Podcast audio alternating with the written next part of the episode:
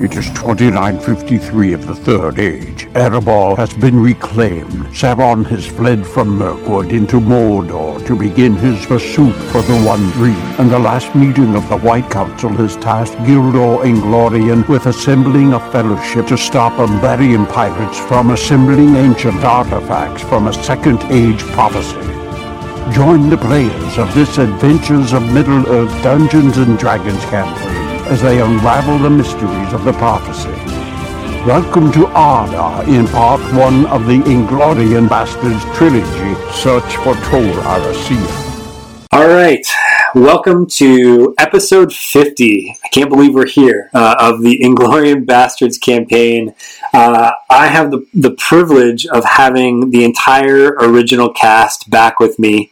So I have Christian, who my brother, who played the elf Angelin. I have Josh, my friend and, and almost neighbor, who, who, played the woodman uh, Riken. Marco and Max, uh, the two brothers. Uh, Marco played Faradir the Dunedain. Wait, you guys are brothers? oh, oh my god. So, so uh, Marco played Faradir the Dunedain, and Max played Tessero the, the Hobbit. And uh, we have Spriggs uh, with us, who played Burin the Dwarf. So, welcome back, guys.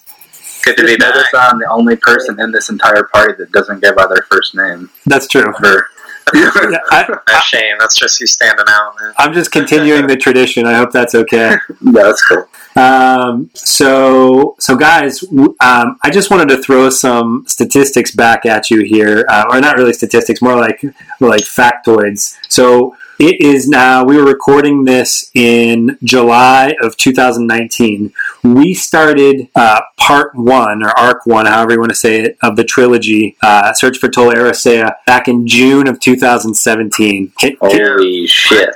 can you believe it's been two years? Yeah, it does not seem like it was that long ago. Time flies. And, um, you know, part of that, I think, is because we, you know, we took, we actually took a fair amount of time off. So we took off September October, November, and December. We took off four mm. months between part one and part two.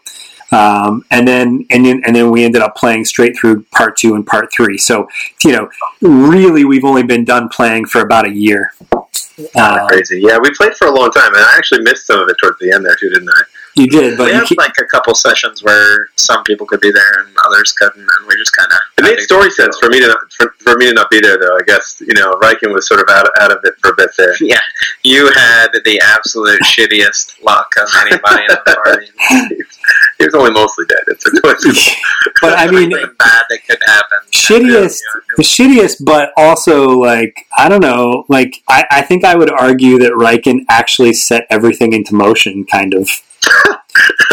in a good way and a bad way. I mean, I, I always I always think back on this too. It's like the, the I always felt guilty. Like the whole I felt like the whole party was at fault for for a lot of this. And I mean, I guess it's kind of true. Like part of the story, right? We performed the ritual that set the whole shitstorm in motion, didn't we? Yeah, that, was, yeah, that was kind of like I kind of I always felt kind of responsible for that. But I mean, you got. I guess we kind of have to ask ourselves, like, uh, you know, just like we we we talk, you know, we think about sort of how much free will do we actually have in like the real world? It's kind of like, you know, if you're trying to prevent something from happening, like, are you causing? Are you causing it? Just are you yeah. like get inching closer to that thing that you're trying to avoid? You know. Mm-hmm, mm-hmm. Well, um, I have a few questions here that I just want to I want to throw out there, and um, it can just be like uh, you know it can be kind of a free for all or a buffet style podcast. So we'll uh, and I've asked you, each one of you guys this individually at the various points that I've interviewed you, but I guess of this first part, this first arc, uh, search for Tol Eressëa, um, is there is there any uh, like favorite parts that, that you guys want to throw out there? Um, as far as like a personal moment with my character, I really liked because I was so inept at combat the whole thing. I remember I was chasing somebody, um, and I basically just you know it wasn't even like a, a normal combat maneuver. I asked you if I could like run and slide off of this ledge and like land and incapacitate this guy. And you were basically like, yeah, it's gonna it's gonna take a pretty good roll though. And I just remember nailing the roll, and it was like so surprising because I had been so lackluster prior to that. So well, that was, I really enjoyed that moment. That was pretty early on, actually. So we weren't sure like how the characters were going to end up at that point. I think. Yeah, yeah. I just know uh, I I was struggling early on in our fights, just learning to play. It was a, it was a different character than what I was used to playing, but I thought that was a fun moment. It's funny too because I, I feel like Riken struggled a lot too in combat. Like he, I mean, you played with loaded dice, the worst loaded dice. I. Yeah, campaign. They were I know, but you know, it made so much sense in the long run. It all, it really all kind of came together. Like he just, he was, he like struggled so much, and he struggled to be useful in combat.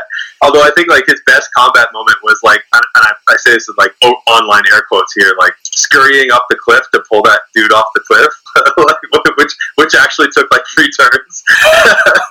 Oh, do, you yeah, remember, you remember? Oh, I remember you guys. You guys were at Air Doors End, I think, right? Yeah, I think so. We, we're like, I'm like, you know what I'm gonna do? I'm gonna climb. I'm gonna climb up the cliff and pull the guy down by his ankle. And, and you're like, well, the cliff's like 20 feet high. And I'm like, Yeah. I'm gonna do it anyway. half movement speed over three turns. We're gonna do it. I, I think for Vernon, it wasn't even like a single moment. It was like playing this almost real story or like history of you know this forgotten character. Vern definitely had a cool arc too. Yeah, the character building behind him, there's so much depth to it, and you know it's not even all revealed yet, and that's what's so great about it. Yeah, Yeah, we, I, I, I agree. I think that that kind of like that kind of like applies to the whole campaign in general. Like I, I felt like the the whole campaign kind of came across as like a forgotten tale. Like it, it Yeah, you know that's a credit to you, Jared, for fitting it in so well. I mean, you think you fitted into the existing lore so well that at the end, in particular at the end, it kind of came across as this as this like this great tale that happened that no one ever really told anybody about. You know, like in the history of Middle Earth, like no one ever really spoke of this thing that happened because it kind of always just happened behind the scenes, even though it was pretty epic in the in, in the long run. You know. doesn't it? It makes you. It makes you wonder uh, on all those sort of those gaps that Tolkien left. Like how many of these these adventures actually happen. Yeah, I, well, and I think that's great. The way that you set up your story too is like um, Tolkien stories have a knack for like leaving you wanting more or like more tidbits about certain characters or what certain adventures might have been. And I think there was a lot, especially with the characters that um, some of these guys developed, and there was just a lot of breadcrumbs that you know made you want more, which you know we get down the line with the second, third installment. But Yeah, for sure. So I, I got to be honest. Um, you know, I've I've started thinking like prequel. so like we're, we're to the prequel. so so we're you know we're not even we're, we're just finishing the first arc. We have two more arcs to go, so another hundred episodes probably. Um, and and I'm already thinking like. Um, you know, we just scratched just the tip of Pterodon and who he was and how he even came to this knowledge of, of his wager. Um. And, and, you know, there couldn't be a better time to play a prequel uh, than maybe when the uh, Amazon series that is set in the Second Age comes out. Um, so I, that, I'm just to let you guys know, I'm already thinking of this like a year or two down the line. Yeah. Just the recruiting pitch.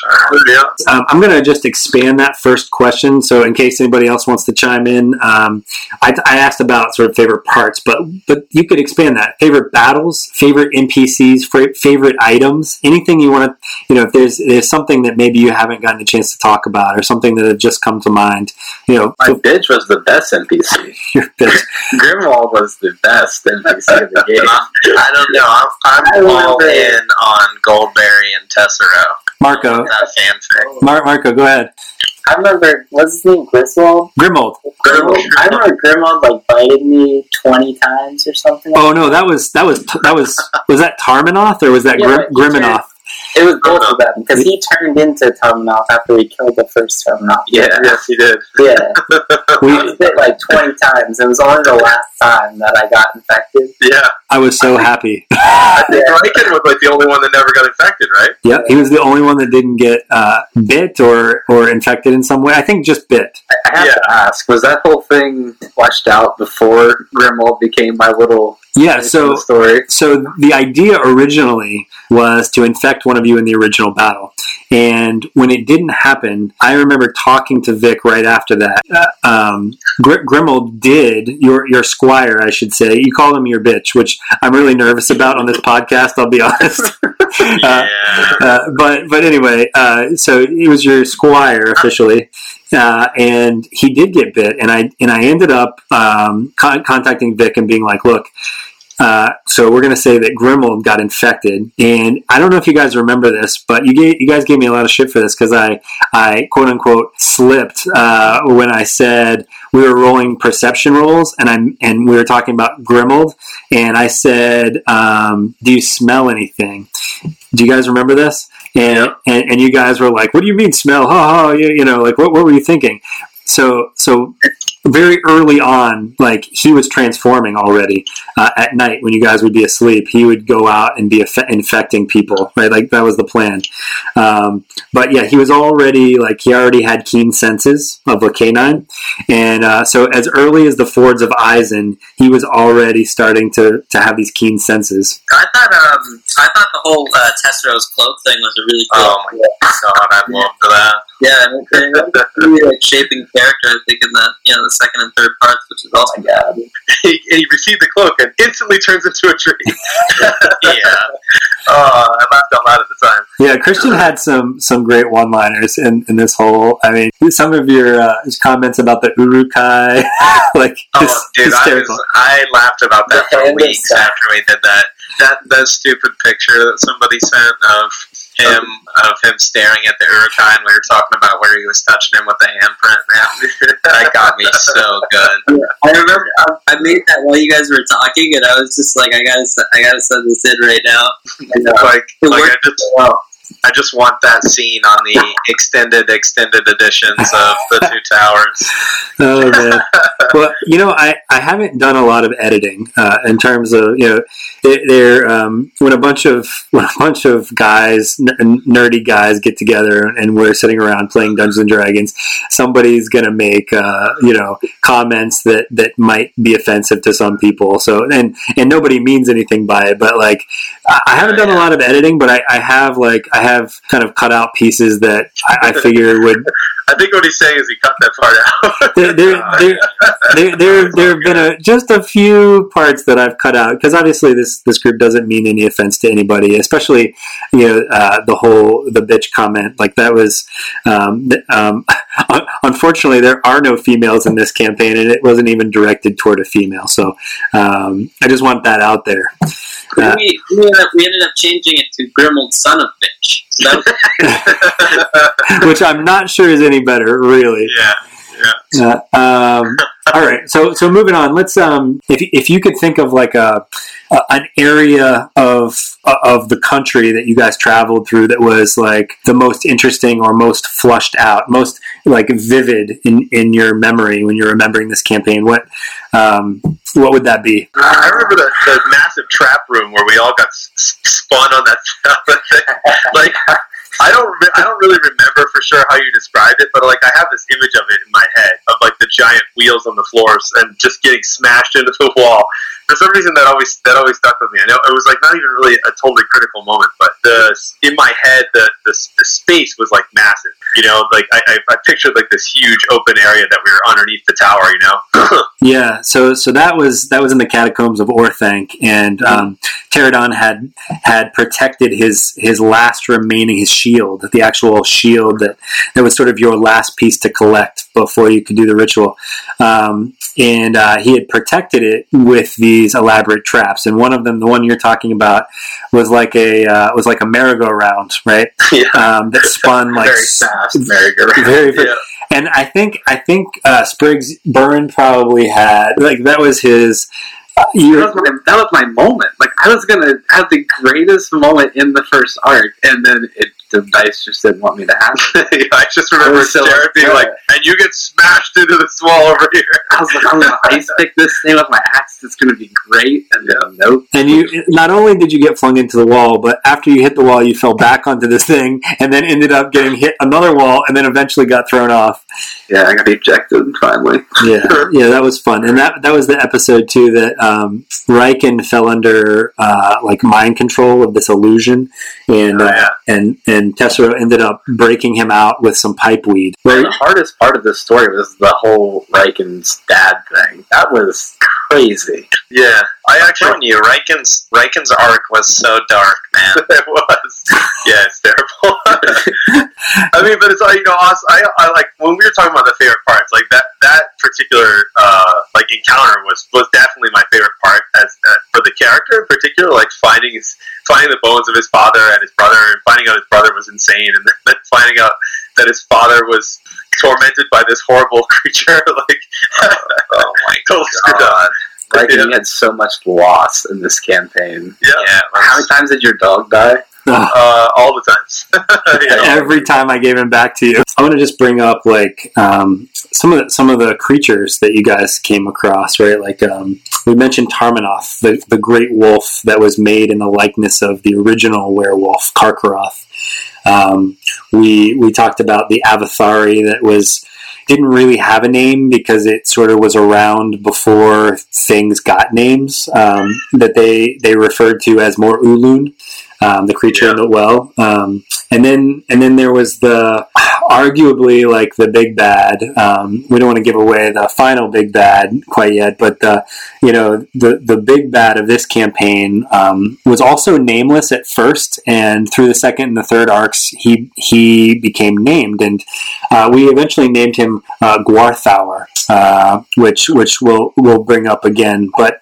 Um, for, for you guys, like which which of those creatures um, was the most visceral and like um, uh, ominous? I guess is the right word. for Anglin, I think, um, not to take away from the other threats, but the, the creature in the well played like a direct impact in the story that kind of we built the character around. So I think that was like most satisfying for me getting to play that and experience that.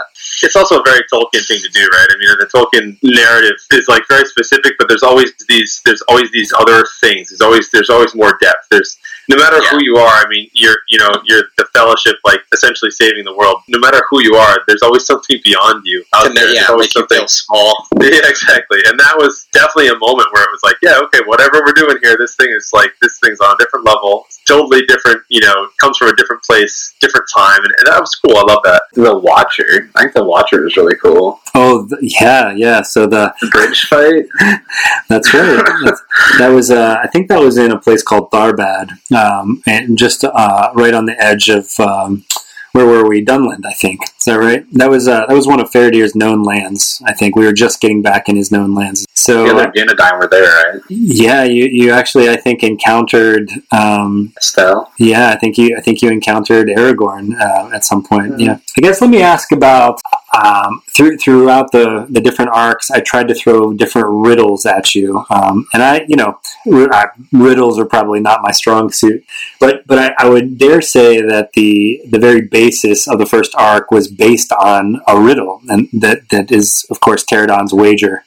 Um, we had that which is which escaped the void, uh, that which uh, has the greatest gift, um, that which is at the heart of us all. I think was one of the clues, and what was the that which sees across the straight road? I think was one of them. So it was like the four points of Pterodon's wager. Um, I, I'm curious, you know, how, how long it took you to figure it out, and, and was there was there any one particular you know clue that sort of tipped you off to, to one of the one of the pieces of the wager. Maybe I'm misremembering, but I feel like we I feel like we did a pretty good job, like picking up. At some at some point, it kind of dawned on all of us what was going on. Maybe I'm just like misremembering it though. But I think I remember picking up on one or two of them early on, but some of them are a bit more fuzzy.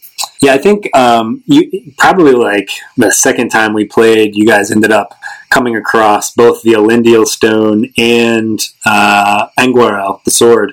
Uh, So, so you had two of them right away, and then when you crossed over the Misty Mountains, you guys ended up with uh, what I what I shouldn't have called the Durin stone because there's already a Durin stone. It's that obelisk at the Mirrormere, um, but it was the it was sort of the sister stone to the Arkenstone. You remember that Burin found? Yeah, I thought that was a really cool concept too.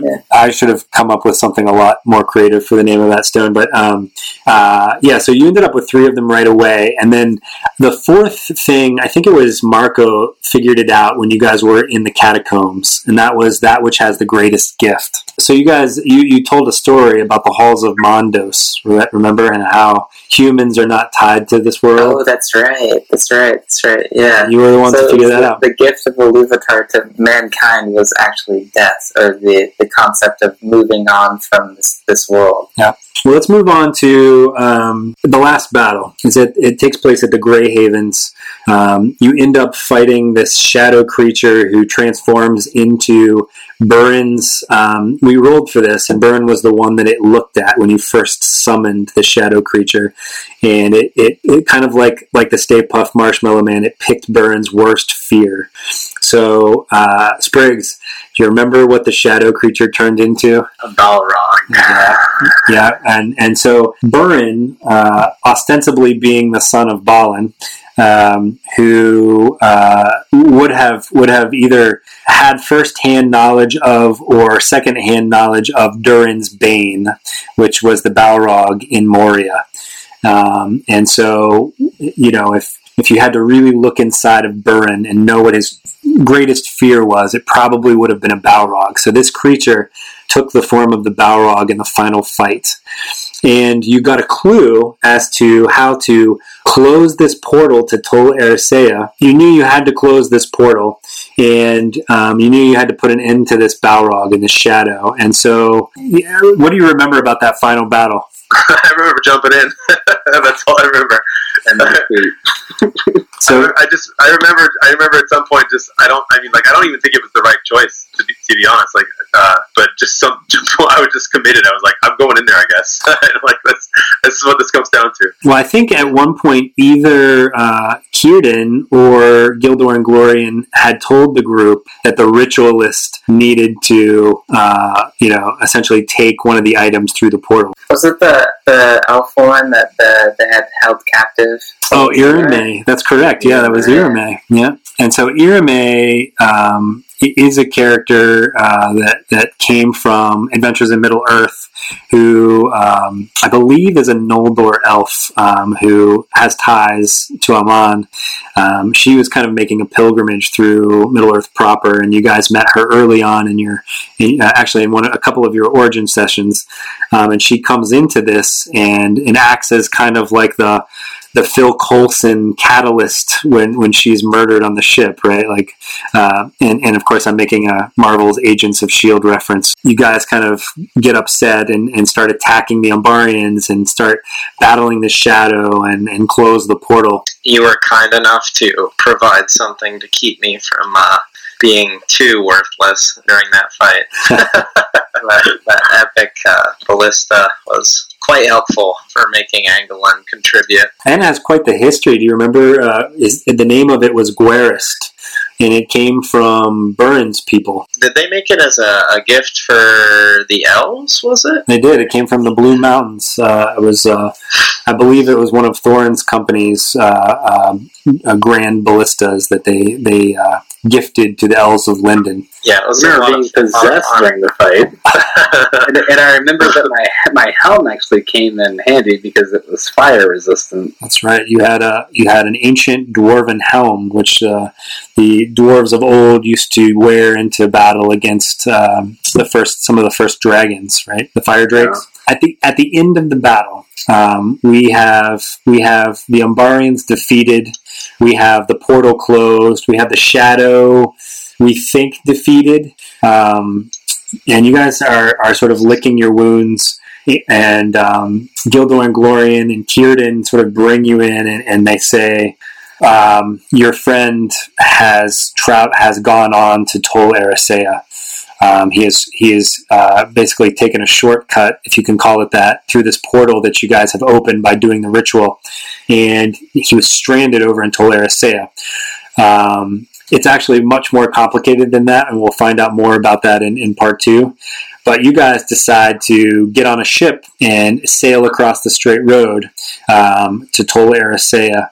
Um, and they and during the battle, Círdan actually whispers two words. They were uh, Daggerath and Mormegil. Um, and at the time, did you guys know what, what either of those were? Uh, I think I had an idea. I had heard Mormegil before, I think, but the other I was pretty in the dark about. People thought I was the return of the Molnago.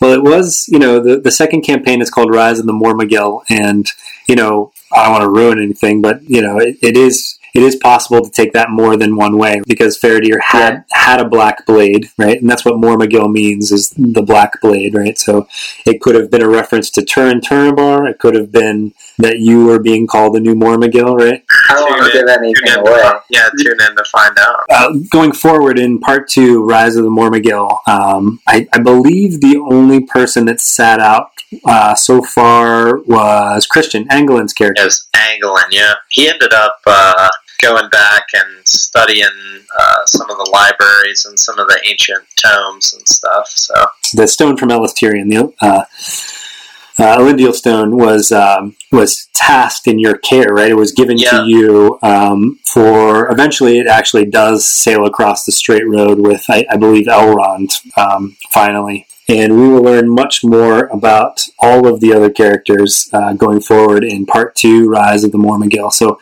Thank you guys for coming. I appreciate you taking the time to two years later recap this. All right, guys. Good night. Have a good one, man. night, thanks. Let me know when it's time for the prequel. All right. Though this marks the end of the episode, the road goes ever on. Until next time, join us at longwinded.one and consider giving us a review on Apple Music, Spotify, or really whichever platform you choose.